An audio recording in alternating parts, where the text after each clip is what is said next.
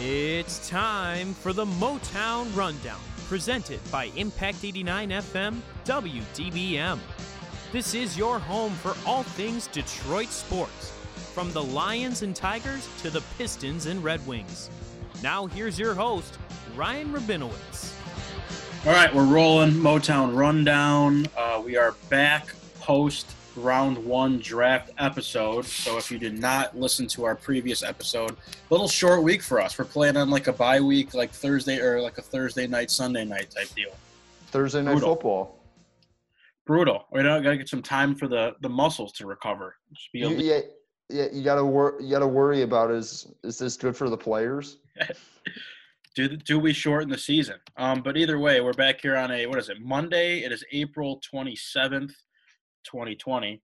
Um, we will be covering rounds two through seven of the NFL draft. We'll talk some uh, bad boy stuff. As if you're not watching the Last Dance documentary on Michael Jordan, I don't know what you're doing with your time as a sports fan. Um, before we get into all that stuff, how are we doing? Quarantine check-in. How are we feeling? Obviously, the in Michigan at least the uh, the stay at home has been extended until I believe May 14th or 15th. So we're still locked down, but I hope hope the spirits are high. There's more things to do though. They've reopened a couple stuff like golf courses and I think you can go house to house now, right? Yeah, I do believe so. That is a thing.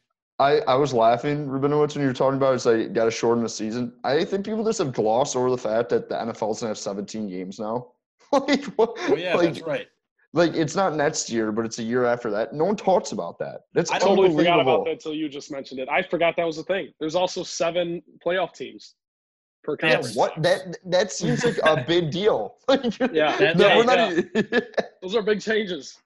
Hey, the Lions' chances of getting in this year have just increased, not Well, this, listen, it's not I- I this saw year. It's something- not or this The whatever Lions- year, whatever year they start doing it. Two The years. Lions would have been the seventh seed, I think, in 2017.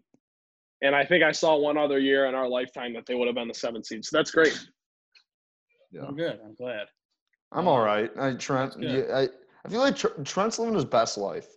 Like, I, I, Dude. I, I, are you? Are you Well, wearing down? I, I- feel like you guys are.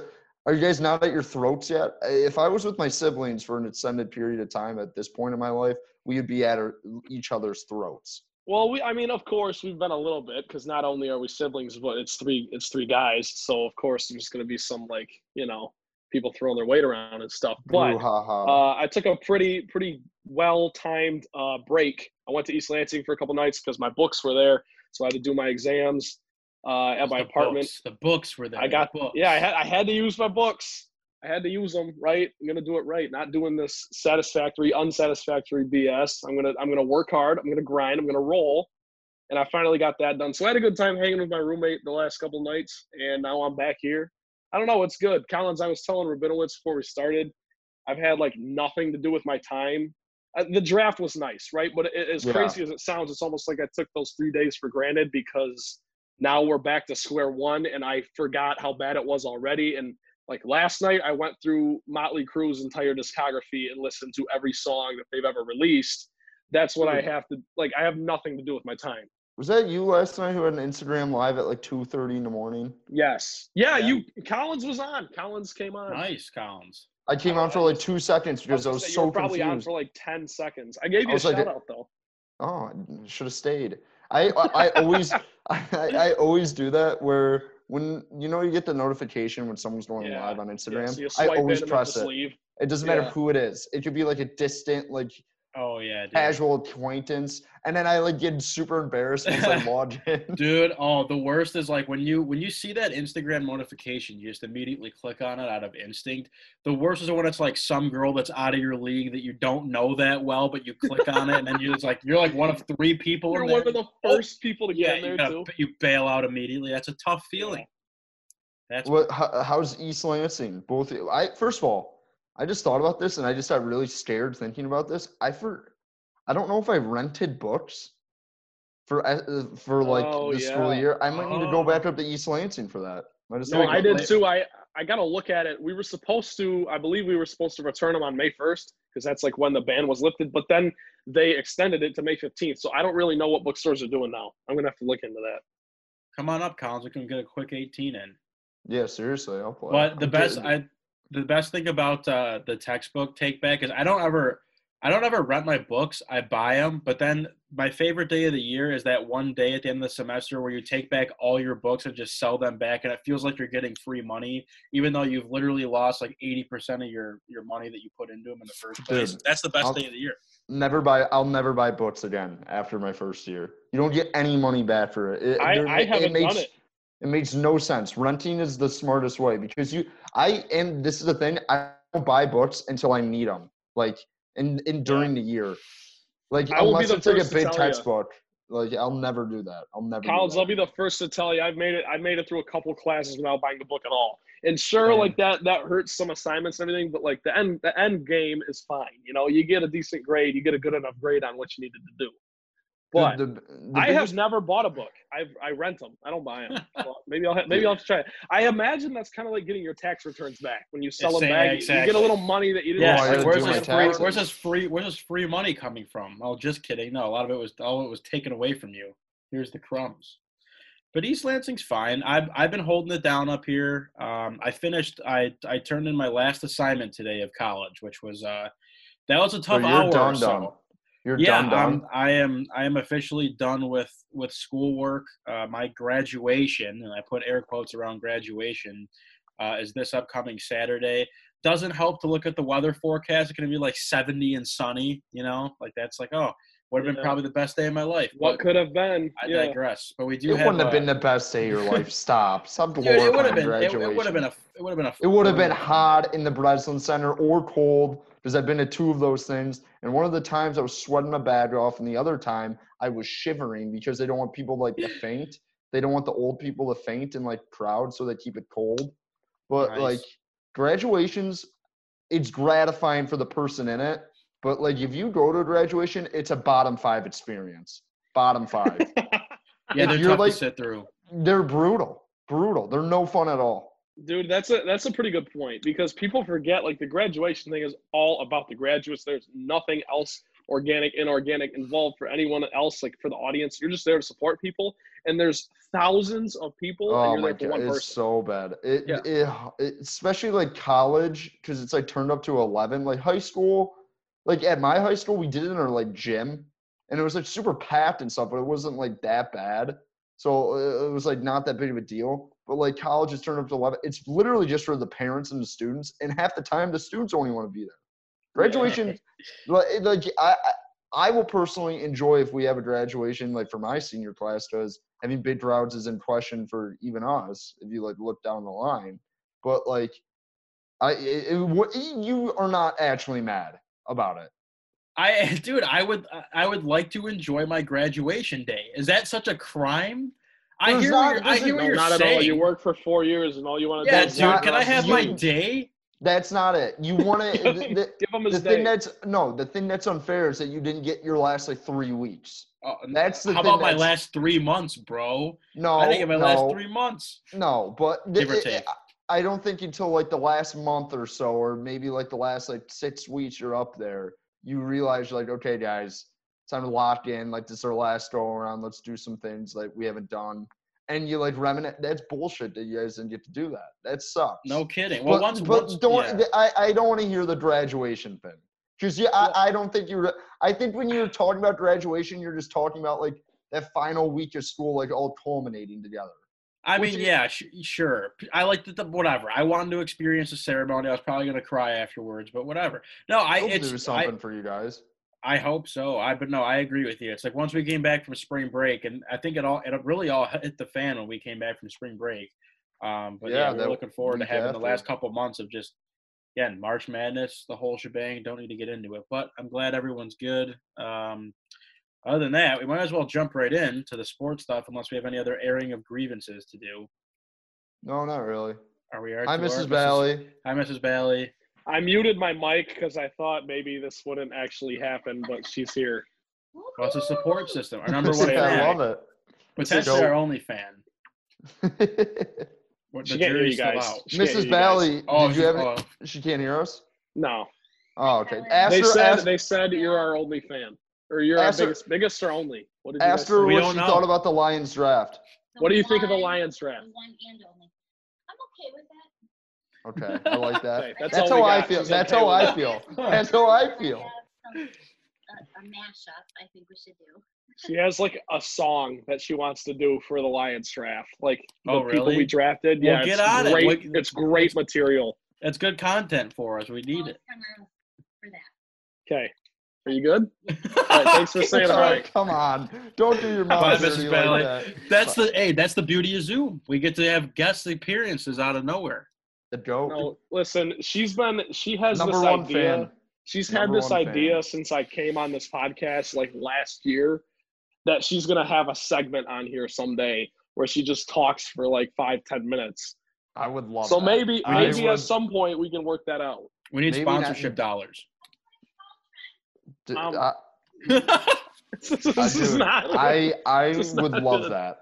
I would love that. If I I like get a mom take in a mix, like I don't even know what mom takes are. You Know what I mean? like, well, I mean one of them is that she's okay My- with the Lions draft. That's that, good. They, that's how I feel. That's how. Listen to this. My parents have had season tickets for Michigan State football for probably they've had them since 2010, and they had them previously, like in the early 2000s and like 1990s. Like they had them then. My mom goes to me and goes, "What was Lewerke doing last year uh, b- before the Patriots signed him?" I'm like, "Mom, he started on Michigan State the last three years." yeah, like, you're- yeah. I was like, "You're."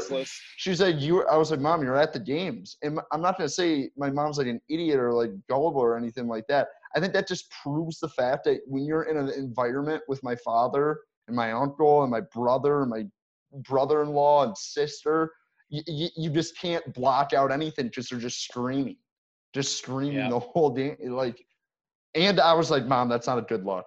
Not a not a good look." that that's hilarious. I was like, "Mom, you might have been drinking too much at those tailgates."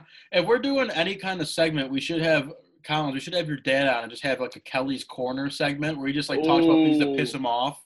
No, first of all, my dad would come on and do this. He'd be like, "How we doing, boys?" and then laugh at it, make a joke, make a joke, laugh at it, like laugh at his own joke.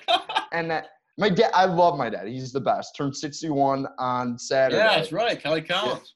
Yeah, And then what? I, he's the best. But he just has like the oldest man sports tapes and I stuff. It- it's it's unbelievable. He's like, I hate when guys have tattoos. I'm like, okay, dude, it's like the get out of the 1970s, bro. My dad turned 57, I think, on Sunday. But yeah, my dad one of one of the worst one of the worst takes my dad's ever had like in public because I remember we were at U.S. Cellular, me, my dad, my uncle, my little brother. What a brutal Watching- field.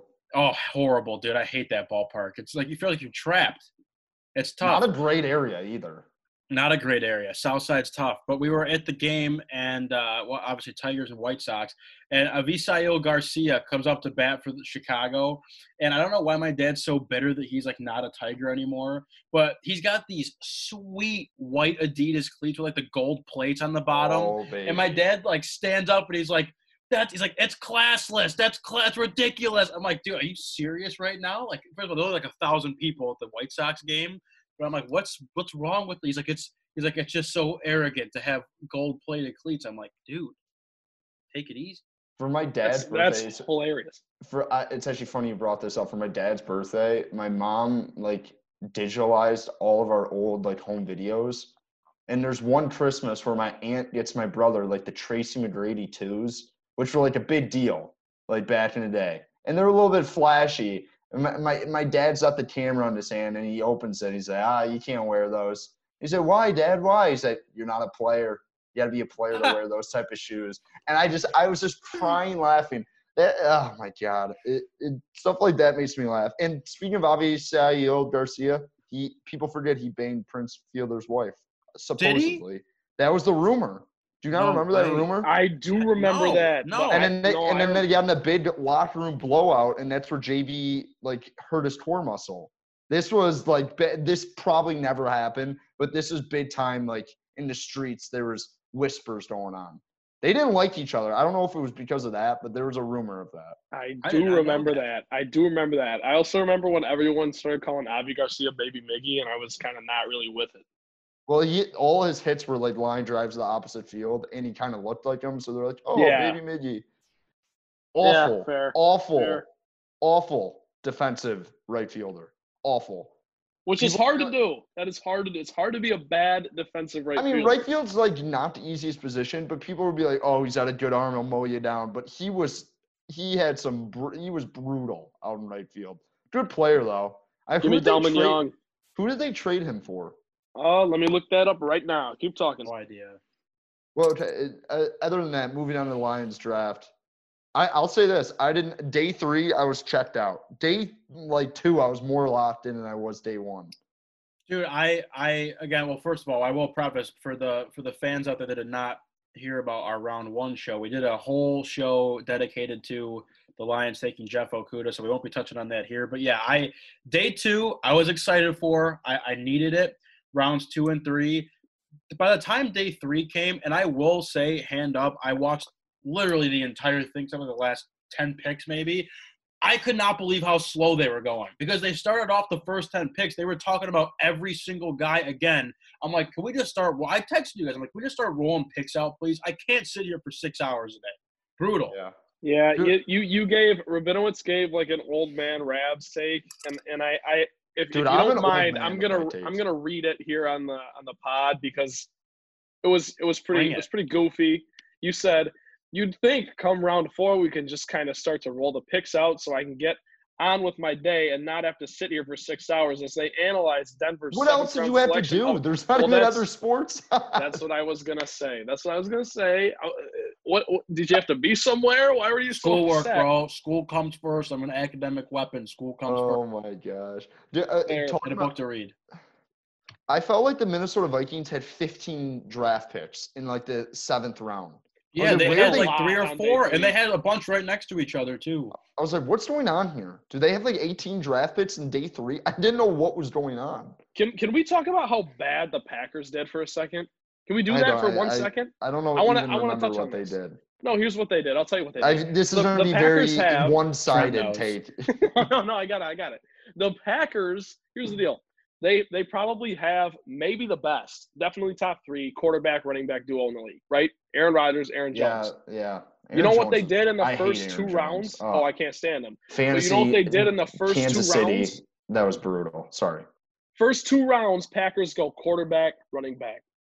I, I, I don't get it. I don't understand it. How are you bettering your team by doing that? It'd be like if the Lions went, They took a kid out of BC too, round. right? Well, What's yeah, yeah, and it's like I, I forget his name. AJ Dillon. AJ Dillon. Was that a who it bigger- was? Yeah, who's a bigger back who got a ton of carries. Doesn't really make any sense because you're right. Jamaal Williams and uh, Aaron Jones Yeah. are really good in the back. Yeah, Jamaal for them. Williams, number thirty. He's solid. But my only my only take on it is this: like everyone immediately, of course, falls in love with the whole Brett Favre to Aaron Rodgers thing, right? And they're like, Jordan Love's going to sit behind Rodgers for a couple years and get better.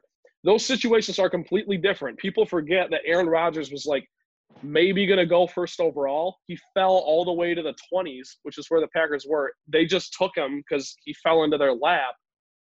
The, the Packers this year traded up to get Jordan Love.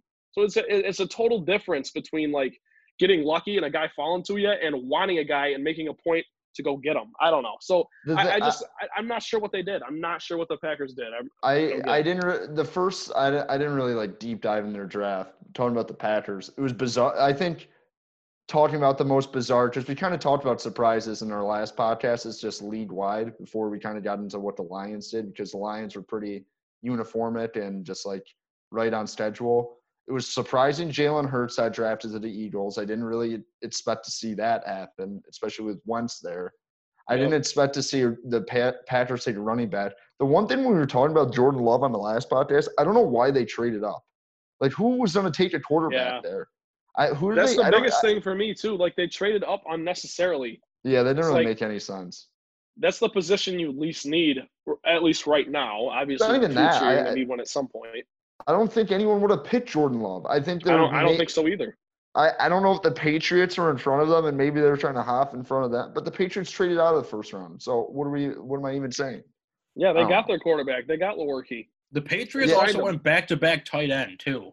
That was wild. Did you Dude, see the Bri- Bears Bri- have ten tight ends on their roster? They caught one Yeah. today. Oh, Okay, Dude, so they got okay, nine. great. Okay, I'm just saying. I'm saying the stars are aligning. NFC Can we- North. Can we have a discussion saying. how there could be a quarterback room with Brian Hoyer and Brian Lewerke in the same quarterback room in a professional football organization. Pretty Isn't wild. that There- was wait? Isn't that D'Antonio's like first quarterback and last quarterback? Did I read that properly? Yes. I love that. I, I, I kind of do too, but at the, like, I mean, Hoyer's not going to beat out Stidham or anything. I think Stidham's going to start. People, gonna start- yeah, dude, that's the thing. When they keep everyone in the draft was like, when are the Patriots going to go quarterback? And everyone just assumed it was Fromm because he's like cookie cutter white quarterback guy. I'm like, dude, they have Stidham. They drafted him for a reason. And I saw today that Cam Newton now is whatever, however the betting odds work on what teams are signing players. I don't know how that works, but Cam Newton's the favorite to get signed by the Patriots. Yeah. I I, don't know what that. Nor do I care. I don't care what they do at all. But I, No, me Lewerke either. is now the guy. Lewerke's the guy to take the reins over the next Tom Brady. the- it was just, I, I was laughing just like out loud, just like, well, maybe it was probably a good thing he didn't get drafted because he's got a pretty good situation to possibly be like a team's third quarterback, an emergency quarterback, and make like 500,000 just being Yeah. like the guy who wears a t-shirt and shorts on the sidelines. Uh, It, it sounds like a pretty good gig to me. I'm also so Uh, mad at Cody White. Why? Who ca- Because, dude, dude, they, he should have left. Okay, it, it, this isn't a Michigan State football podcast, but uh, this is a D, this is a Detroit sports podcast. But a little inside baseball. I think Michigan State football is their most stat position is probably wide receiver. So I, I'm fine with leaving Cody White. And he was honestly Cody White wasn't that great after he got hurt his sophomore year. Even Fair he was a he was fantastic his freshman and when he was healthy as a sophomore. And he was good Fair even as a junior, but their offenses sucked. So I, I don't know. Yeah. All right. Well, back into the Lions. Um, obviously, we're not going to go pick by pick here, but uh, general overview. I guess the, the the one pick that we probably could spend some time on is uh, the Lions at number 35. I believe in the second round take DeAndre Swift, running back out of Georgia. Uh, I think a, a pick when we talked about this, when we were talking about uh, recapping the Jeff Okudah pick, uh, we were kind of all on the same boat as we didn't really think that the Lions needed to go running back in the second round, but DeAndre Swift falls to you. I guess you got to take him, right? I, I I wanted to ask you this because I had a couple buddies text me that why didn't they take Jonathan Taylor there? And I I, I wasn't in a camp where I, I was crazy with them taking a running back because I, I, I don't know. Swift, the Georgia offense last year was really weird, so it's really hard to judge any of those players on the offensive side of the ball because I think they had a bad scheme and they didn't really highlight the athletes they had just in general. Like regardless of the draft picks they had this year, like they didn't like showcase anything. So I, I I can't like make a judgment on what I think Swift will be year one. But I remember him in the SEC championship against Auburn going 75 yards. I'm like, this kid is an absolute athletic freak. And, and, and when I see Jonathan Taylor, I see a really good North and South guy, and I think he has a really good fit with Indianapolis because they got a really good offensive line and the style of running that he is very good at will be perfect in that scheme. Just like run behind Quenton Nelson and like get, a thousand yards. But I, I didn't hate the Swift uh, draft pick. I, to be honest, I wanted. I would rather them taking a wide receiver, and I know that's like not even a need. I think a run, running back is a little bit of a need. It really is because carry, you can't count on Kerryon to be healthy. I will say, I will say on that front, I, I think running back is worth the need because yeah, Kerryon Johnson. The fact of the matter is, Muted yourself, Trent. am I muted? What? How Yeah. did that happen? I don't even. know I don't know. That was unbelievable. Where did I cut off? You're fine. You're you're talking about eh, how running back is a little bit more of a need. Yeah. So Kerryon has been in the league for two years. He's had both cut short by leg injuries. Right. It's not just like Mhm. he's pulling a muscle here. Like it's his it's his knees, it's his ankles. I don't even know what it is, but it's. I still it's- stand it's by- concerning. Year one, they he could have played the last four weeks. They just held him out. I stand by that. And that and that's probably fair. The Lions were in a pretty bad situation at that point. So Yeah. yeah, they just held him out as they should have. It's kind of like when they shut down Marvin Jones this year, this past Mhm. season. But look, DeAndre Swift is, and, and actually one quick thing about Jonathan Taylor is he is going to fit really well with the Colts because you see what they did with a guy like Marlon Mack. He's like not even really a bell cow kind of running back. Dude, but he cooked that- this year. Yeah, the system is just going to work. And Jonathan Taylor, like you said, he's a North and South guy. But DeAndre Swift coming to Detroit, he had a thousand rushing yards in the last two seasons, like each of them. Uh, he's also a really good pass catcher. He's a perfect check down guy, so I gotta imagine Stafford will like him. I think they'll use him a lot on goal line situations and stuff like that. I, I just think you, and, and also something to keep an eye on is you probably have the youngest running back room in the whole NFL right now between you know, Kerryon, DeAndre Swift, Bo Scarborough, Ty Johnson, and uh, Huntley, who we'll get to later, Jason Huntley. But they, they're not going to keep all those guys, right? So it'll be interesting yeah. to see what happens, like on that front. I, that, I mean, obviously yeah. Swift won't make the team, but it'll just be interesting to see. You know, we all loved Bo Scarborough last year. Will they bring him back? Uh, is Ty Johnson going to get cut short after he never really got a fair chance to sh- to uh, to run the ball last year? I don't know. Things to think about going into camp in August. I think you touched on this, Rabs. You just thought it was like the best pick available, which I get because it, he in most drafts he's going in the first round. Yeah, I, I I genuinely believe that for whatever reason, and I I know we kind of we might have touched on this when we talked after the Okudah pick.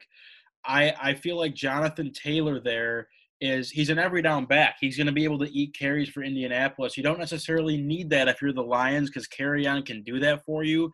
I think if I'm Bob Quinn in my head, from what I perceived it to be, the fact that Swift was there, you had to take him. I think if if he was gone and it was between Taylor and between Dobbins, you probably would have passed and gone elsewhere.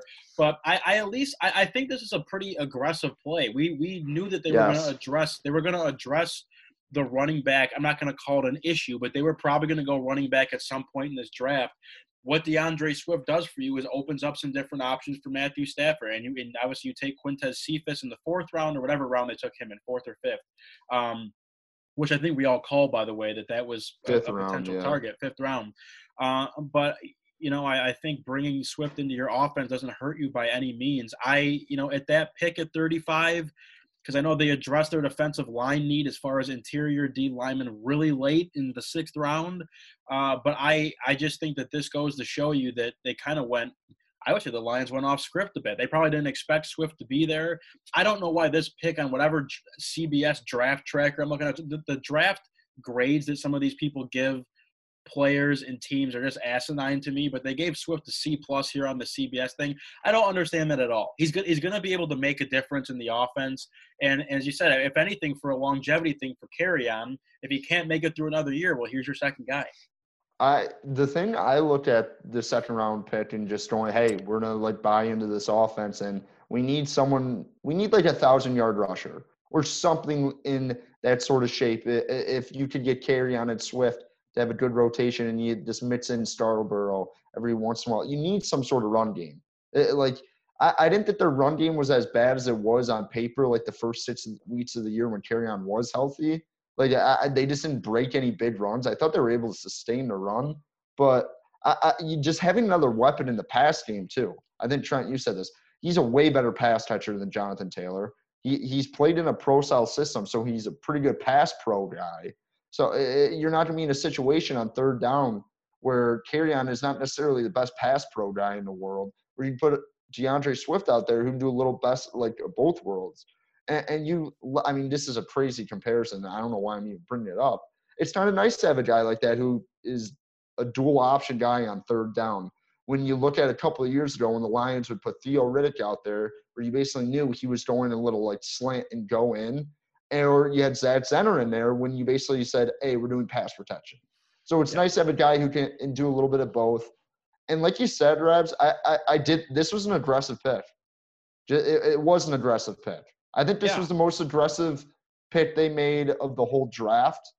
And you can't knock them on it, but I, you you had to expect it though because Quinn and Patricia's like jobs are on the line the, yep. the, this year especially coaching, Patricia's. They're they're coaching and slash drafting and making moves for their lives, and that's the, that's the fact of the matter. Lions have to. I don't know. This is a different question. I was going to ask you guys, what do you think the like the floor is for them to keep their jobs? Do you think they have to make the playoffs, bar none? I think. Uh, I say they go if they go eight and eight. I think Quinn keeps his job, and he would have to fire Patricia. I think Patricia has to make the playoffs. Okay, I would love that. I just feel like they're attached based, to the hip, yeah. unfortunately. But I, I, I, would love if the Lions got rid of Patricia and kept Quinn around because I think Quinn's done a pretty good job.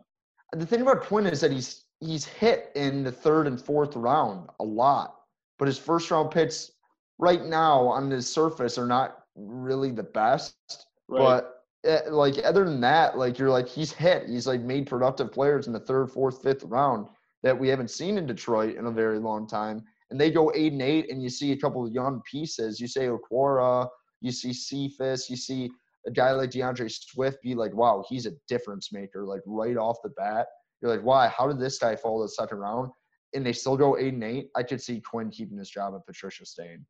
This is this is the year where your question is going to be answered as far as are these guys attached at the hip? Because I agree, eight and eight to me is the number where given the way the Lions organization operates, and by no means am I in favor of just the churn and burn. Like if you're not winning 11 games a year, you're getting tossed out of here. Because again, we remember Jim Caldwell. What got him fired was making the playoffs. So I, I think at eight and eight, I would actually say that they both keep their job. I actually think that that to me is the floor. Where if you could get to 500, I think in the mind of Martha Ford and Bob Quinn and Matt Patricia, they're like, okay, this is excusable to pass off as having us both stick around here for like another year. But I, that question, as far as are they attached at the hip, if Bob Quinn's getting pressure at eight and eight to make a change and he lets Patricia go, then you're going to see, okay, well, let's, you know, I we'll figure well, it out from there. But well, I think if they go eight and eight with Stafford healthy, Stafford plays 16 games and they go eight and eight, I think it's a different story. Say Good Stafford, point. Stafford doesn't agree. play if Stafford doesn't play 16 games and then they go eight and eight, you're like, okay.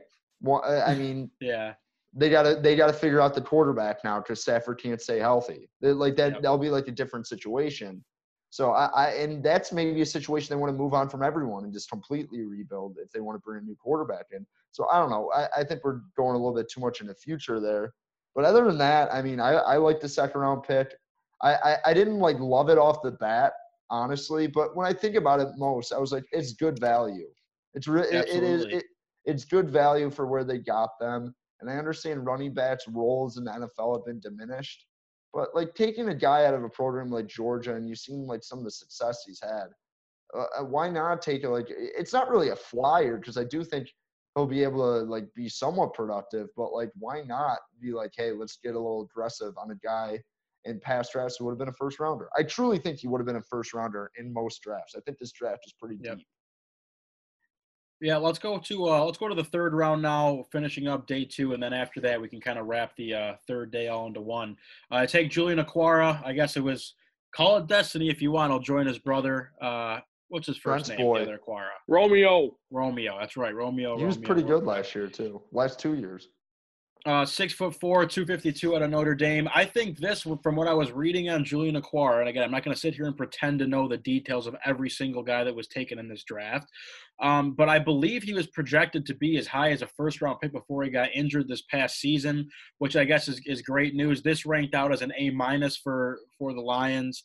Uh, tr- a tremendous pass rusher, a powerful pass rusher, from what it sounds like. Uh, I'm not. See, now we're starting to get into where this is kind of where I was really looking for the Lions to address D tackle and interior D line more than anything. They they end up doing it obviously in round six, uh, but still to add pass rushers, that's the big thing. I don't care where you play, get people on the quarterback. Julian Okwara can do it. I'm very curious to see how they rotate guys on the DN because obviously you know Trey Flowers, especially given the money he's making. Not that he doesn't deserve the spot regardless of the money. He'll start on one end. Now between Julian Romeo, you have uh, what his name is escaping me. Da'Shawn Hand as well, Austin Bryant. You have so many names now that you're that you're looking at at DN. I'm not sure who's going to start in that spot but at least you're creating depth and guys that have the makeup and the athletic ability to get to the quarterback. I love, I love this was, hey, to, to me, after it was all said and done, and I know I was really harping on getting someone on the interior D line. These guys know more than I do, so I to get someone that can factually get to the quarterback for me, I love it. Love the pick in the third round. Uh, I, I didn't really have an opinion because honestly, I didn't follow Notre Dame football a whole lot this year. And when I saw I saw basically everyone have positive reactions. I'm not to knock it because I do think, I mean, rushing the passer was obviously the Lions' biggest issue last year. And like you said, Rabs, I, I as we get in more to the deeper part of the draft, I thought they would address the interior defensive line a little bit more with the departing pieces that have left the Lions this year. And the fact where I don't think their defensive interior defensive line was very good last year. And I think you're relying on Da'Shawn Hand to be healthy a little bit too much with some of the picks. But from a player standpoint, I, I thought it was a really good pick, and he, you can tell that he's just really athletic. And if he even needs to drop back and cover a little bit, which you see with a lot of outside linebackers for the Patriots, he could not just be a pass rusher. He could help you out in coverage. So eh, getting a guy who's athletic like that, you just the only concern is health. And I hope if that works out, then it's a good draft pick. Yeah, you know what? You guys pretty much nailed it all as far as like defensive tackle and defensive line depth goes. I was really looking at a pick there uh, in the third round. I wanted to add a defensive lineman before the night was over because, uh, like you said, Collins, you got to rely on Da'Shawn Hand's health. Austin Bryant's another guy. I think he only played four games last year, and he was your fourth round pick. So obviously, there's a lot of question marks there. But I, I say all that to say this: this was my Okwara was my favorite pick of this whole draft not not necessarily in terms of me thinking he's going to be the best or most impact, but just because I, am just I'm excited to see what he does because I, I, I told you guys I don't know if you remember, but that was the one guy who I had. Yeah. I, I actually like I, that, that's the first time in my life, seriously, that I can remember, besides the no-brainers like Stafford, Suh, and Calvin, that I, I went into a round saying I want this guy, and the Lions actually picked him. It blew my mind. I was crazy. I thought it was way too good to be true. But he, I, I don't just like it because of the brother factor either. Like I, I it's just he did fall. I kind of like it. I kind of. I, I, love it. the brother factor too because it's like uh, talking to you guys, like we all have brothers. It's a, just, it's such a that gives you a, a little bit of an edge. It's not even that. It's like it's such a meatball like fan theory to think like, oh, his brother's there, he's gonna be comfortable. yeah. It's a, that that's gonna make him get after the quarterback a little bit. Like I buy into that. I buy yeah. into dumb stuff like that no, it's it's fun. It's fun to do like the psychological stuff. I, I also saw Romeo posted something and he said something along the lines of you got to chip in a little bit for rent and it was just I, I love that. That's great. That's cool. But the the bottom line is Rabinowitz you touched on this. He was probably going to be a first round pick until he got hurt. So you add and, and, now you're starting to see it's getting a little clearer why the Lions went in the direction away from guys like Devon Kennard right? And why you know, we're going to see a decision on Jarrad Davis here pretty soon, I think. I don't even know if he'll be back on the team this year. Who knows? They uh, haven't made a decision on his fifth year option. Bottom line is, like, as far as Okwara goes, his junior season was the best. Uh, he, he, had 12 and a half tackles for loss and eight sacks. That was the season before last season when he got injured. Uh, he lives in the opposing backfield. He's a fast rusher, which I think is needed because that's going to complement nicely with the slow mechanics of Trey Flowers and guys like that. But he can do it all and and now you've got a guy who's a playmaker. And Collins, you talked about it. He can drop back and pass coverage. It's pretty athletic. So I'm just really I'm really excited to see what he does. That that was your favorite draft pick. This next guy is my favorite draft pick. Whole draft. Yep. Yep. So we'll go uh, third round. The second pick in the third round for the Lions was Jonah Jackson, offensive lineman out of Ohio State. I guess we Rutgers can wrap transfer. that into the. Uh, oh, was he really? Yeah, that's right. I do remember that. Uh, we can wrap that into the uh, fourth round pick for the Lions too, is Logan Stenberg, uh, offensive lineman from Kentucky. This was a need that we all talked about, and I think we agreed that interior offensive line was more pressing than uh, on the tackles. But you get two guys. I think Jonah Jackson, from what it sounds like, might be able to start this year. Uh, and the, I loved all the stuff I read about Logan Stenberg as far as they, apparently the kid had a ton of penalties because he just loves mauling people and whatever his comments were about like he like loves hurting people and what I I I loved it. But this was a obviously a need, and that Jonah Jackson pick got an A by the way. I missed whatever this BS Chris Trapasso, whoever's doing the whoever this schmuck is that's doing all these grades. So I appreciate. Dude, that's got to be the worst that. job ever because you have so you have these tapes and they look so poor and yeah, like uh, they could look so bad in like a month.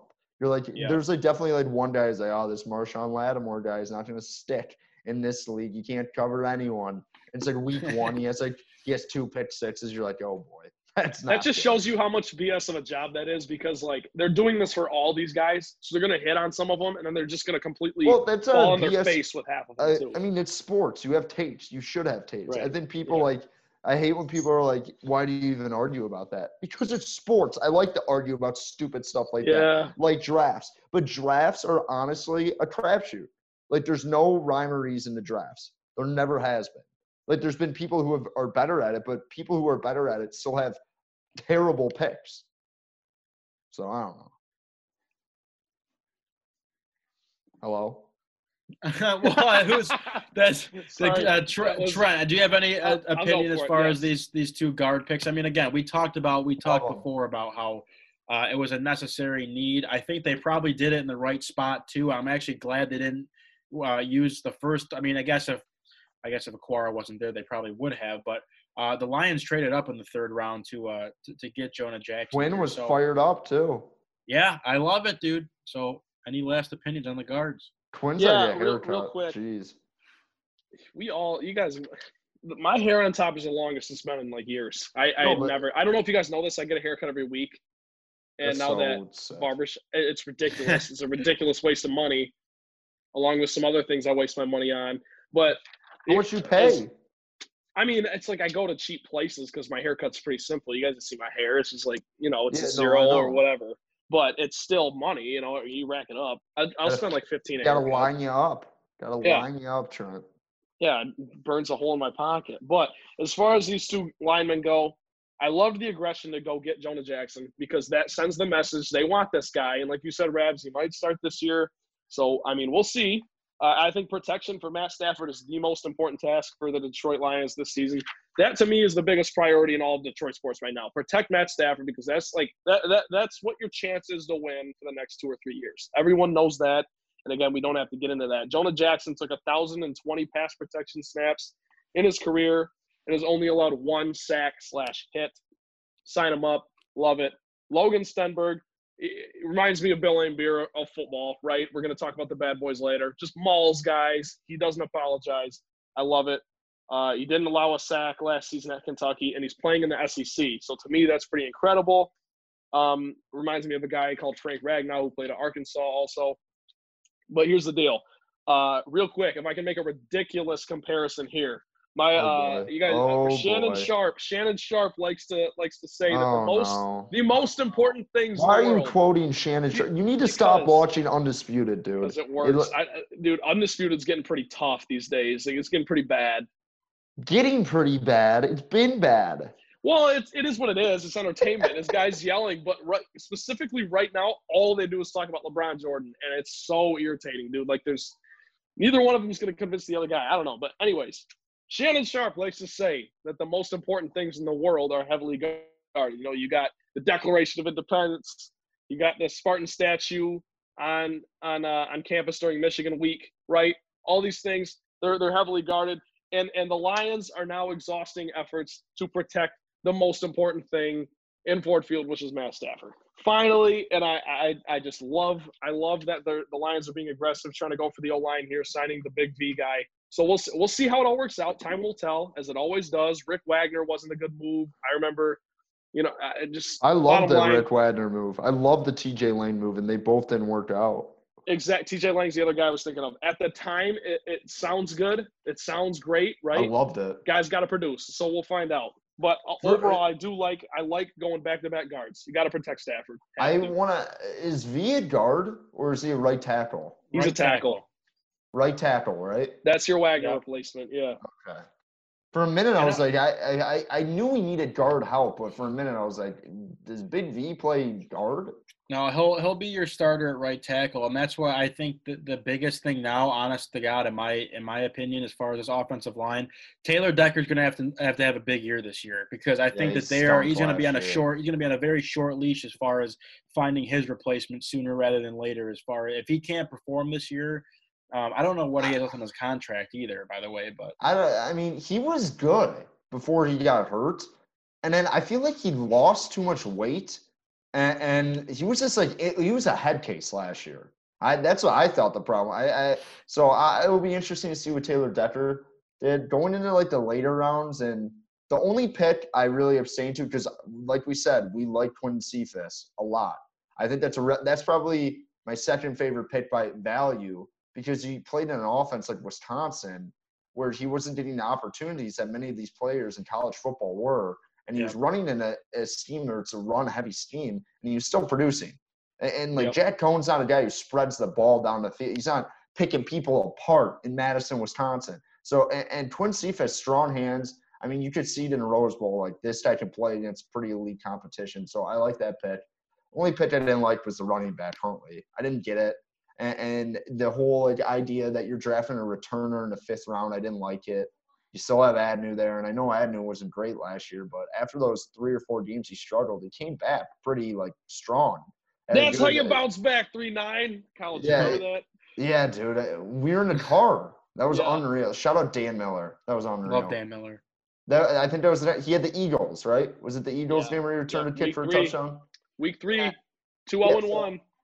But like, I, I didn't, I don't get it. Like, it, it, I understand. Like with Swift, you're like, this is a difference maker. Like this, there's a unless this guy is like, wow, this guy can absolutely take the top off the defense and like he, he can he can absolutely make a difference out of the backfield, maybe on third down. I didn't really get it. I was at that point, you might as well go defensive tackle because you just need bodies at this point. Like it, it, this guy doesn't even have to be that good. Just a rotational D lineman would be nice to have, and you could still find one of those guys in the fifth round. And they decided to go running back. That was the only pick I didn't really like. But it's a fifth round pick, so I, I, I'm not gonna like act like it's the end of the world like some people were. Like you live in like I, I'm not gonna judge the pick because they're probably going best player available at that point, even though I don't agree with the fit because you've drafted two running backs in the last two drafts, I believe. Is that uh, I could be wrong? I feel like they drafted two running backs with Ty Johnson and someone else last year. Yeah, they. Ty Johnson and uh, was it just Ty Johnson last year? I don't. I know. think it was just Ty Johnson last year, but they drafted Kerryon the year before, so Yeah, I, I don't yeah, know. You You're just drafting running back. I don't know. That was the only pick I didn't like. Yeah, I think I think to wrap up those last couple rounds, um, again, Quintez Cephus, I think is just a good pick for the value as far as where you got him at. We, I think we also kind of talked about the Lions are probably going to go receiver as well. He's a big body. He might just be a big slot. For, I don't know what they'll do with him. He could play a, just be a big slot guy as well. Um, but uh, from from a tape that I was watching when they were talking about the pick, he makes a lot of nice grabs. Like he goes up He's and gets the good, balls. strong hands. He's Yeah, good. he does, which is awesome. So that's a good pick. Uh, yeah, I uh, completely agree when they took Jason Huntley because this is again as the draft went on. I'm like, you guys have to actually get an interior D lineman at some point. And they addressed that with the last two picks with John Penisini and, and I think it's Jashon Cornell, maybe just not a weird spelling of Jason. Um, but either way, uh, the Jason Huntley pick was a head scratcher to me. I obviously they're going to use him in special teams. He did run the fastest 40 of any running back in the combine this year. Uh, so that obviously they might they must see something in him. And this is this is a this is a quintessential pick where you're like they know more than we do, and you just I think Trent you might have been the one that said that. I don't know. If, I don't know. Maybe talking to someone else. But as far as the, you'd have to assume that Bob Quinn knows more than you do. So They I'd have be to love this guy. They have yeah, to love and, this and again, guy. I'm sure you'll see him probably returning punts and or kicks. I don't know if you'll see him rolled into the offense at some point too. Um, but again, this got a D plus grade from this schmuck. I hate to. He's probably a nice. Am guy. I- Stop saying. Am I cra- Am I crazy to say I? Why would they just like give away or get rid of Agnew? Agnew's been good. I don't care like so what any. I, I co- dude completely agree. Pro Bowl in his rookie season as a return man, and then last year he just got not last year, the year before that he just got hurt, and then last Yeah. year uh, he was okay and he got a lot better once he got out of his. yeah, I, I mean, not a lot of people return kickoffs for touchdowns. Not a lot Yeah. of people like like. He, he's there's something there with Agnew. I don't. I don't. I hope.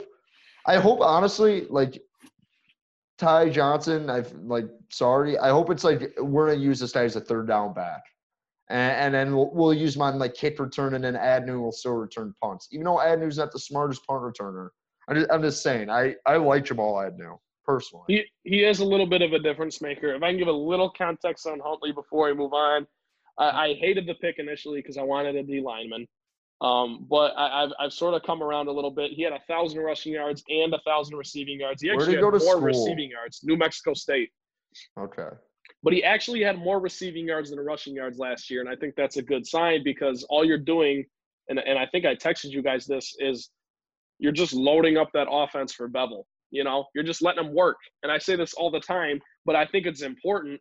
Darrell Bevell, with a backup quarterback for eight games, still had a top 10 passing offense. So I think if you give him the right tools, even if it is running backs who can p- catch passes, there's no telling what he can do with that quarterback if he's healthy, Matt Stafford. So we'll see. I don't know. I, I I don't hate the pick. I did initially, like you guys said, he'll probably return punts and kicks, and and we'll see if he works his way into the offense.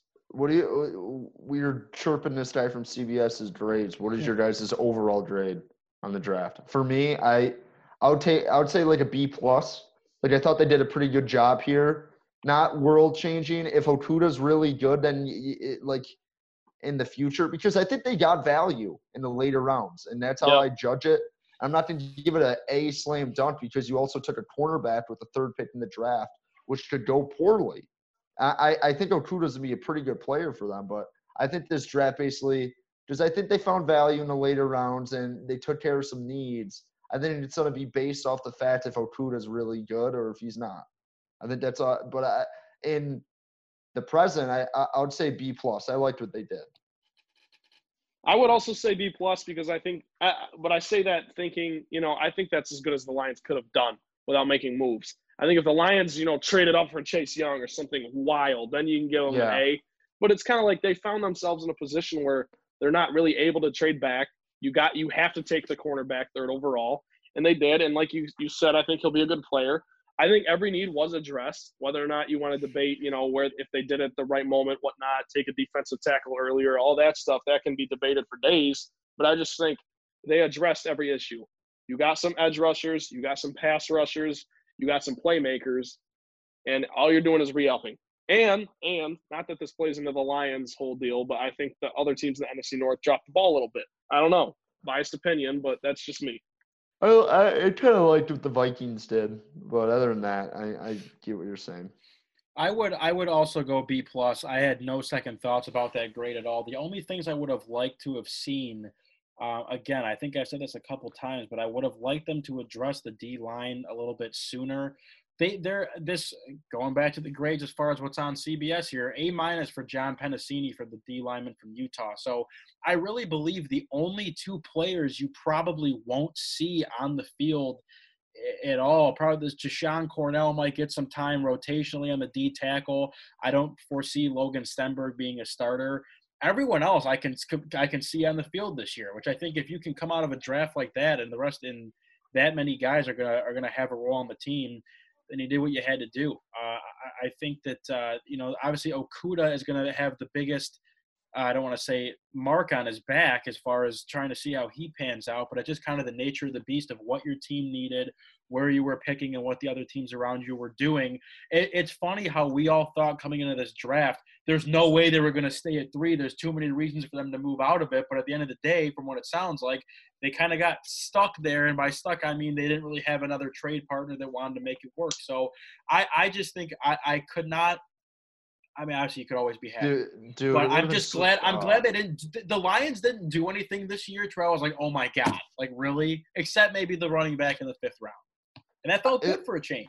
it would have been so like I wish they like are were the type of organization who could be like, yeah, we're taking Tua. He's never playing it down here, but you're gonna have to like trade for him because we'll, we'll, we'll just have like I wish we were in an organization an organization like that, but we're just not. So I, I'll never even like think of that. But I thought they did pretty good this draft. And like you said, I, I only thing I re- I when I saw them draft Swift originally, I kind of scratched my head, and then I I, I kind of was like, you know what, that's good value. It's a need on the team.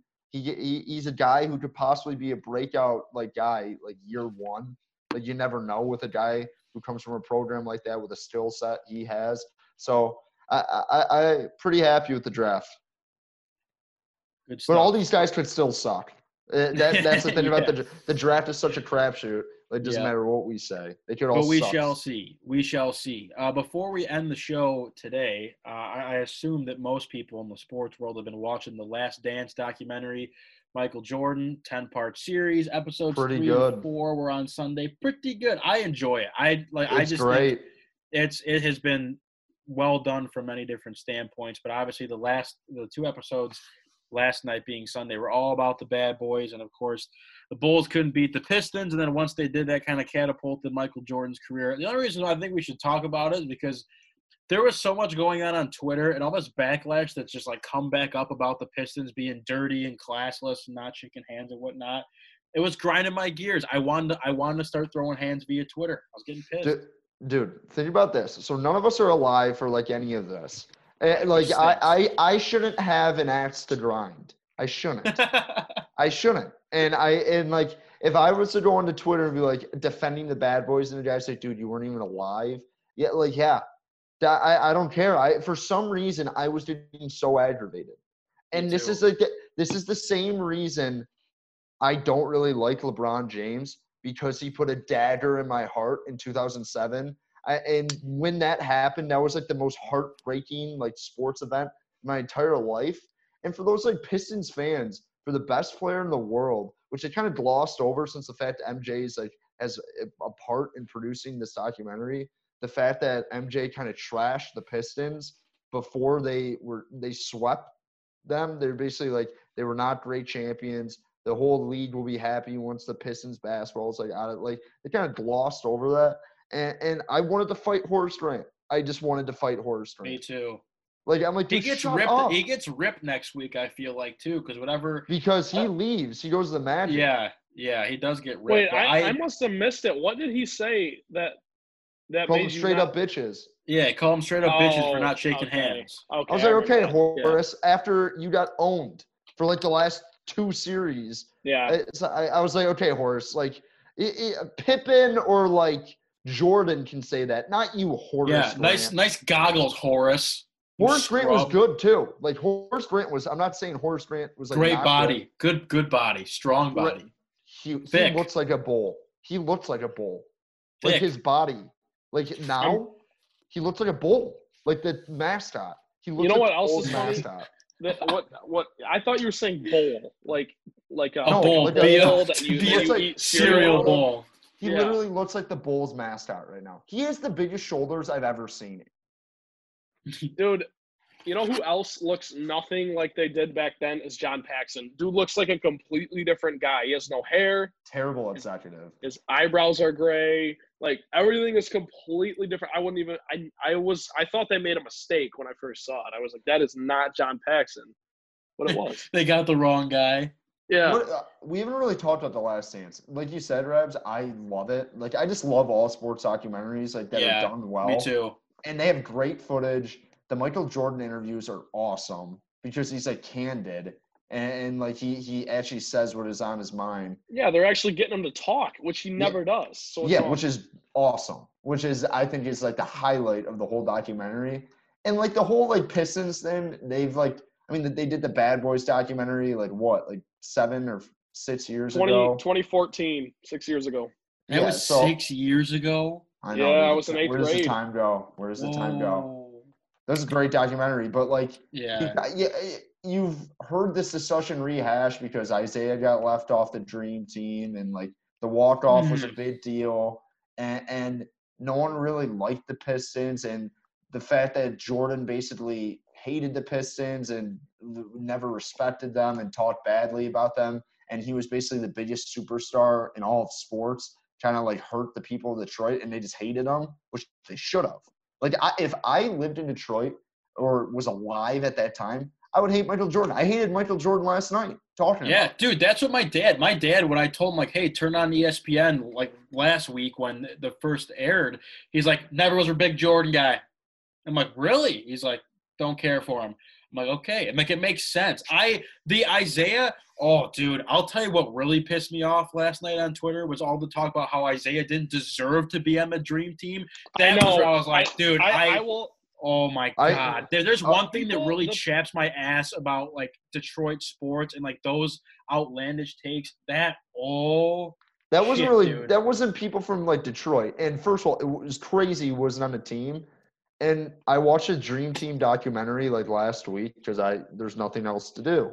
And there's like a five minute segment on that, and it's basically like Jordan was like, "I'm not, I'm not going to talk about this," but it was basically like the people at USA Basketball didn't want like Isiah on the team, and he said, "I think there was powers above me." And then Pippen said, "Like I hated Isiah. I told him I wouldn't play if he was on the team," which was like Isiah Thomas was a way better player than Scottie Pippen in that time frame. It's crazy, like him not being on a dream team because when you talk about the '80s, like and people like act like the Pistons like are annoying because they act like they didn't get credit, and people feel like they give them credit. I think the one thing that pisses off like the the Detroit Pistons as a championship team is that the like people like who they beat and stuff don't look at them as one of those teams in the 80s when they were probably the best team in the NBA for four years. Well, yeah, they bridged the gap from the whole Larry Magic revolution to It's not even that Jordan. though. It's not even that. Like, In '87, they were probably the best team in the NBA. Oh, they were. And, yeah, they they and- definitely and should have won that year. and then in '88, they should have won. They whooped the Bulls' ass in '88 too. They didn't talk about that at all.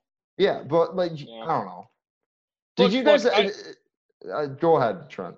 Well, I was just gonna say I gotta back up for a second. The whole reason I'm a huge LeBron fan, which I am, and I am unapologetic about it, but the reason I am is because I hate Michael Jordan, and I grew up idolizing the bad boys, right? So it's like I want LeBron to be the greatest because I hate Michael Jordan. Bad boys are so cool. Yeah, dude, it's like I gotta. That's why I love Dennis Rodman, right? You he did the dirty work. Never saw him play, obviously, but you watch the highlights. It's unreal. Last night when he was talking about his whole spiel with, and he probably went on for about five minutes. They cut it down into a little twenty second clip, but talking about the way certain guys' shots spin and if it hits the rim right here, it's going this way. Like that was incredible to listen to him talk about. He's not really making sense to anybody, but he's making sense to himself.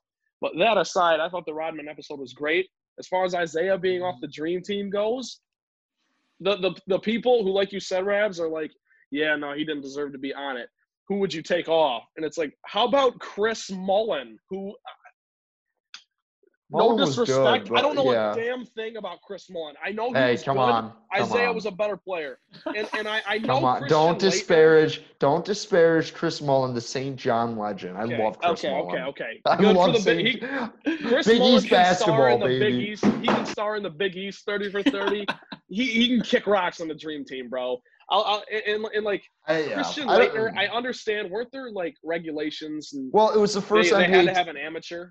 It was the first NBA team, so they thought that the last guy on the bench would be the best college basketball player, which was Okay, which Laettner. makes- That, The controversy that does was- make sense, but Isiah was better than Laettner. So it's like No. if, you're, if you're not required to do that, and that's your excuse, I get it. I understand it because it was a revolutionary time, right? It's the first NBA yeah. constructed champion, like Olympic team. I get it, but it just it still isn't fair.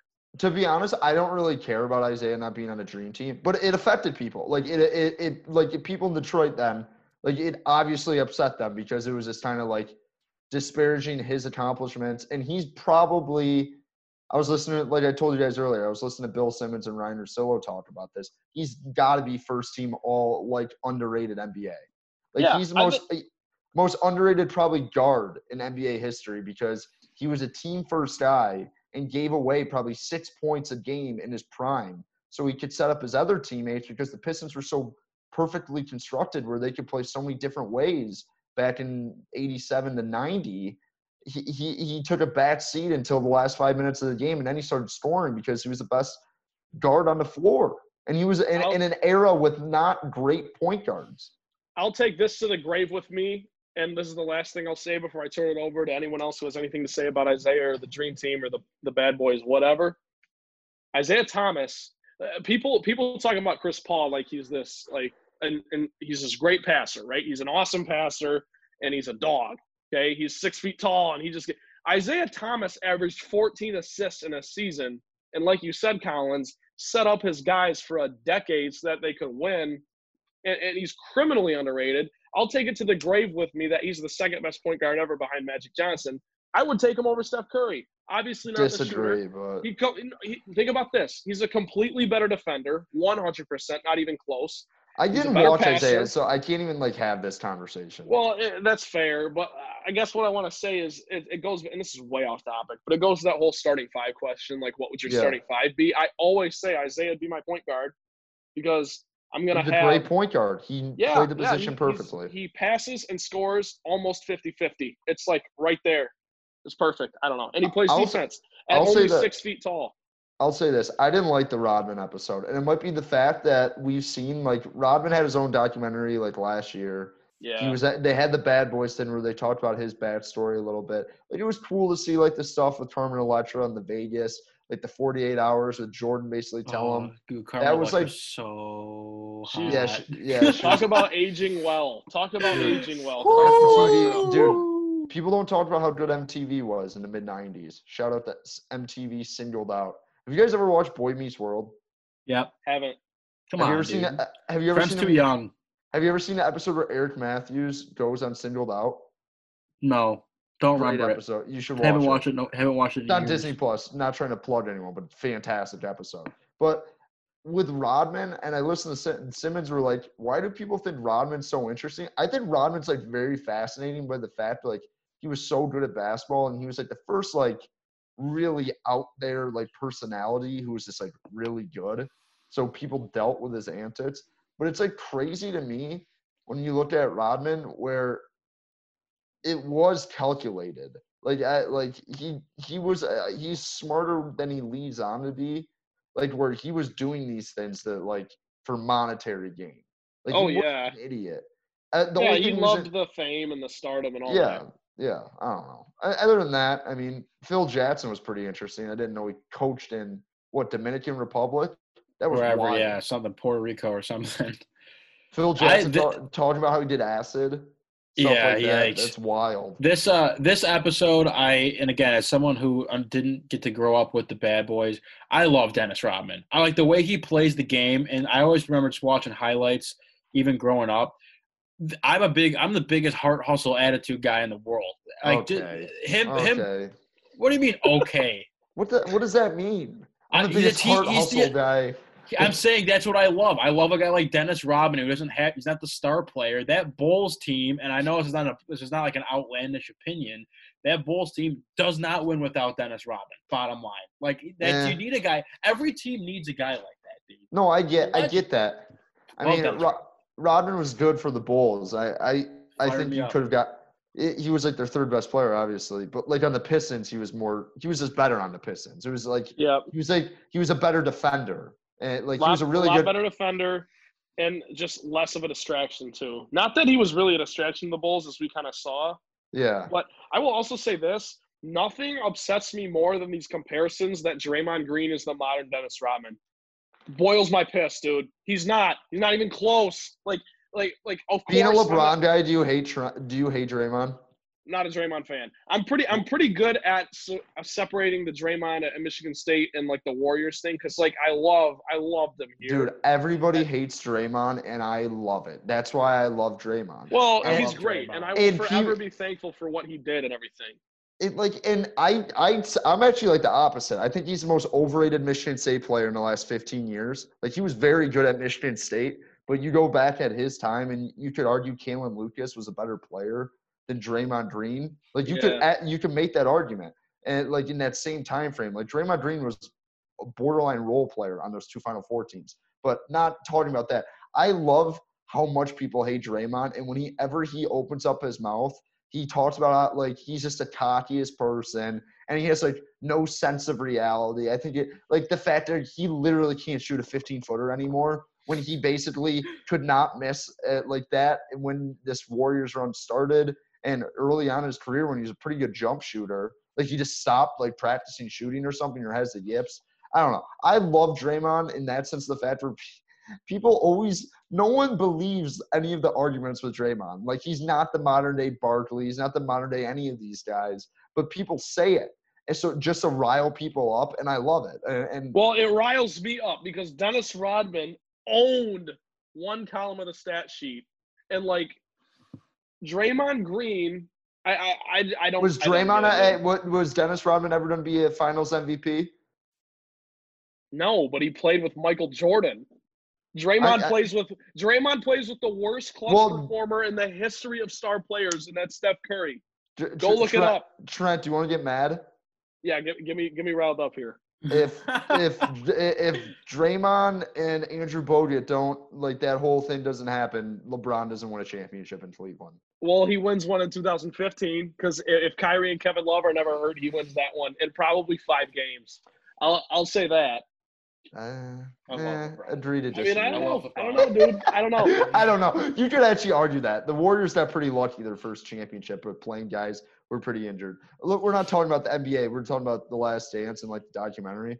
I was thinking about this. Like, have you guys watched the Russian Five documentary? Not yet. No. Nope.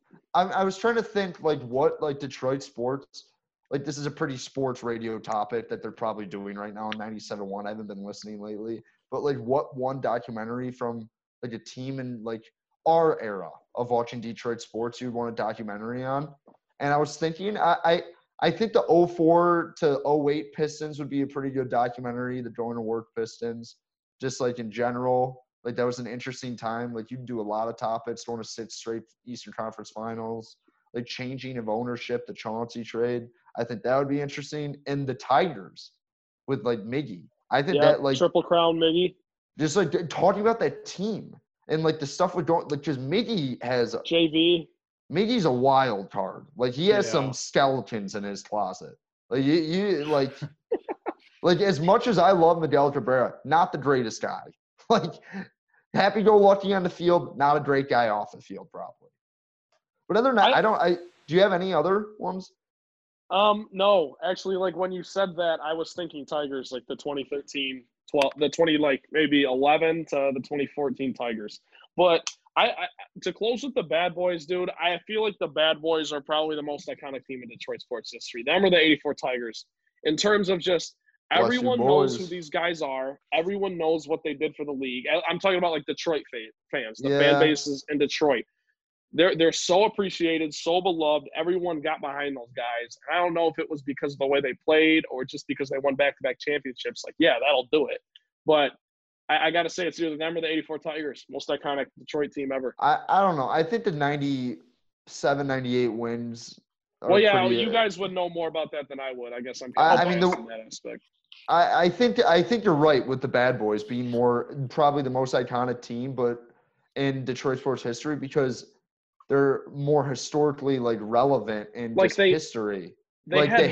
history- There was merch. They had a logo. It was sick. Yeah, it was, Yeah. And, and they were cool. Like they were like they were very like a niche like Detroit thing that people could like get behind and understand. When you think about those wins teams who were probably just as memorable in the national landscape because just how sheerly like nasty those teams were with all the Hall of Famers and stuff on, you can't really relate. You're like, yep, the Red Wings are like the Yankees of the hockey. Like, eh, like that. You know what I mean? Though, is that that's what I think probably people more lean to the bad boys being like the most beloved team in Detroit sports history. And I you could argue the Dorn Award Pistons were just like that. Just the Palace, I, I I will stand by this. The Palace for those eight years, whenever they had that sellout streak, was the hardest ticket Detroit sports has probably ever had. I love the I would- I would agree. Pistons so much. I that you talk about a documentary, dude. It'd be I a good the- one. Dude. The Going to Work Pistons gave me life as a kid, bro. That's like you who loved I'll I'll say this: top five heartbreaking moment in my entire life, and this uh, not this might be the fact that I've thank God for good parenting and whatever. I've had a pretty good life, but Chauncey getting traded, I cried my eyes out. I when I came home from school, my dad told me Chauncey got traded, and like people will be like, "Oh, we It, got just- AI." it didn't make any sense. It didn't make any sense. when Chauncey got traded, like thinking about that, like that hurt. When Big Ben went to the Bulls, I'll never forget when he first Yeah. came back. I went to that game and we booed him, and I was I was very vigorously booing Big Ben because he went to the Bulls. Like we're a loser, and like his career was kind of over after that. But like the donut, like I just don't think people remember how the longevity of that Pistons team, like how long it lasted. Yeah. Yeah. People just act, people people acted it was just 04 and 05 where they had Yeah. they went to the finals two times. And I think that would be a pretty good documentary because it like there's a lot of interesting things that happen. Like when Mr. Davidson dies, there's new ownership and like there was a lot of controversy. What's gonna happen with the team, stuff like that. I mean, like the malice at the palace, you could do something about like I don't know. I I do think the malice at the palace is gonna have a documentary eventually. Legendary. Well, is that it? Are we Yeah. done? Any other hot takes? Let's get some hot takes out. Steph Curry Uh, stinks. Hot takes. That's not true. Diet Mountain Dew is better than regular Mountain Dew. That is the uh, that might be the worst take you've ever had. Are you serious? Wait, what? Diet Mountain Dew is so bad, dude. I don't know. Mountain Dew in don't drink- general is not great. Mountain I Dew don't is drink not pop very often. I was just I was just saying things. I wanted to add Pop- to the mix. top three pop. Top three pops. Just like favorite three pops. You can go soda, like fountain, like what you can get it at McDonald's. Like what are your go-to? Like when you're like, I need pop right now. I don't, dude. I ne- I never crave pop ever. But I, Ever? lo- I love when you're I lo- root hungover? beer. I love root beer. I love like mug. Dude, the root beer debate. Do you guys like Barq's root beer? No, Horrible. Stinks, I don't like right? root beer that much. That's tough. I also I will say this. I'm an I haven't had IBC root beer since- guy. I haven't had pop since my sophomore year of high school, so I can't. I'm not really I'm not really credible here. But when I was a little kid, root beer was my favorite pop, and it was always A and W. Mug is okay, but Barq's was just not good. It tastes. It's a completely different taste. It's like not even the It's same. spicy yeah, root beer. it is spicy. not- I I always love the IBC with the little uh. So it's like looks like a beer bottle. So I thought it was like a badass. Yeah, as like a ten year old. How you yeah, doing? that's fun. Yeah, I'm sophisticated. Even though I didn't even like root beer that much, and I was just drinking it to look cool. But it- when I think about my top like pop rankings, number one, McDonald's Coke. It's just unbelievable. It's incredible. Number two, Coney Island Coke. Coney Ooh. Island Coke is so elite. They put like triple the syrup they need to in that thing, but it is so good. And number three, Jimmy John's Sprite. Me and my buddies talked about this. You go to Jimmy John's, get Sprite next time. It is unbelievable. For you to have that well thought out of a list, I'm pretty impressed. I'm not I surprised though. I was I'm a fat surprised. kid. I was a fat kid. yeah, kid. kind of sad. no, that's not what I Kinda meant. That's not what I meant. Dude, no, no. I think about food rankings and lists all the time. Me and my buddies are thinking about doing that food podcast, just talking about food, not even about anything. We're just like it uh, can't let just, you do that. That's a horrible look. just about snacks and just like what would you what would you get at the ice cream, like n- when the ice cream Why truck don't we? came. Why what don't was we your go-to start a thing? new? Let's start a new segment on the Motown Rundown called Colin's Cravings.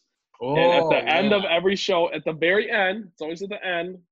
You just give us a little something like this. Like it- it's short, like top three pops. Yeah. You just gave it to us. Perfect. I, d- I- what so I think Sprite is most underrated pop ever. It is so good.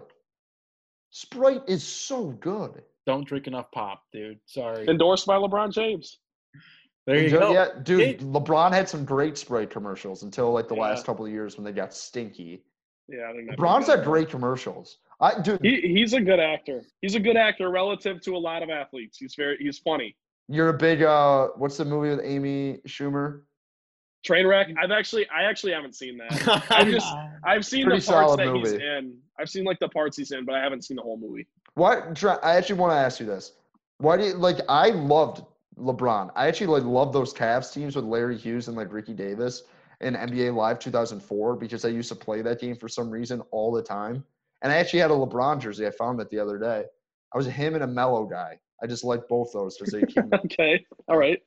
And then once I became a Pistons fan, I just like stopped liking him. Even though he had the cool, he had really cool shoes early on, and he had sick commercials. Like his Nike commercials were awesome. But I Yeah. hated, I hated him after 07. I don't, and I, Warranted. Warranted. he's like a good person. Anyone who thinks LeBron is cool, I think is completely wrong. What do you mean you don't think LeBron's cool? Are we are we gonna extend this for half do this hour? to because we're gonna be here for another hour if you I, start ju- doing this. I just want to say that this is my hot take before we get off. I'm just saying I think LeBron's probably one of the best like guy at like just he's a genuinely good person. Like when you talk about athletes, but like anyone who's trying to tell me he's like cool, like yeah, like wow LeBron like LeBron shoes they're sick, bro. I'm like disagree. It's all I wear. It's all I wear. Disagree, Trent. Here, here's what I'll say. I think some, what you're gonna ask is you were gonna ask stinkers. why I like LeBron. Yeah, I'll that's why I it. asked. I will answer it in 30 seconds. Anybody who knows me knows that when I played basketball, I was always like, I didn't score. I scored two points all season in eighth grade. I, but Me I led the too. team. Me In, too. Me too. I, I led the team in rebounds. We're gonna have to talk about that. I got but- benched in eighth grade. Never forget. Okay. Well, I never played after eighth grade either. Too But slow, Collins. Heavy feet. So so Yep, what what it was for me was I hated the guys who just dribble and shoot whatever. Along come the Warriors. Right? I I didn't love LeBron in Miami. Like I I rooted for him. I did. But my, like my brothers will tell you to this day, like, they ex- they expose me all the time because they're like Trent, you rooted for the Spurs in 2014 when the when the Spurs beat the Heat in the finals, which I did. Bottom line is this: Warriors come along. By the way, LeBron going back to Cleveland was one of the sickest things in sports history. I was like, that is awesome. I I hope this guy gets a championship for his hometown team, whatever. And then the Warriors come along, and all they do is showboat, front run. They're flashy, all that. I, I'm not big on that. I don't do that. I, I, ne- I never played like that. I never stood for that. LeBron, LeBron's so LeBron, flashy. I just always wanted to take. He's not. He's not that flashy. He's not that flashy. Yeah, he is. What are you talking about? He's not that flashy. LeBron is so good. I don't- He's I don't as know. flashy as MJ. He's not as flashy as Steph. He's not as flashy as Kevin Durant. Well, I I love Steph. I know Steph, what you're saying. I love bit of a Steph, but- Steph's a loser. Like I love Steph. Steph's like one of my favorite NBA players of all time. He's just like factually kind of a weird, like kind of like Yeah. not cool at all. Well, I don't know Yeah. how we got talking about this.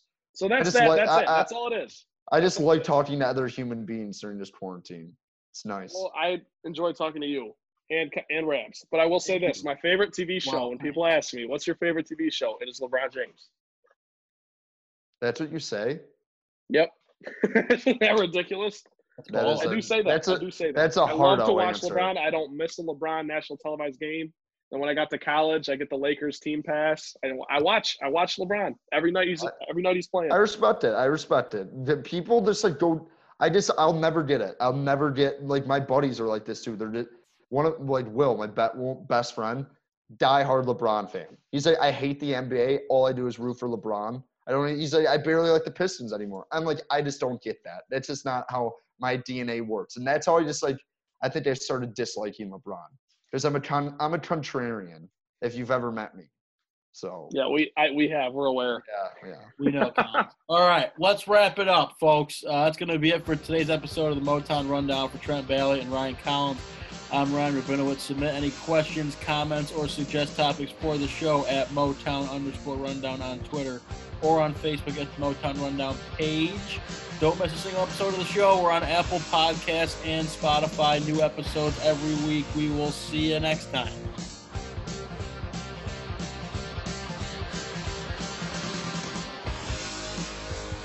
You have been listening to the Motown Rundown, brought to you by Impact 89 FM WDBM. For all your Michigan State and Detroit sports coverage, visit impact89fm.org/sports and don't forget to subscribe on iTunes.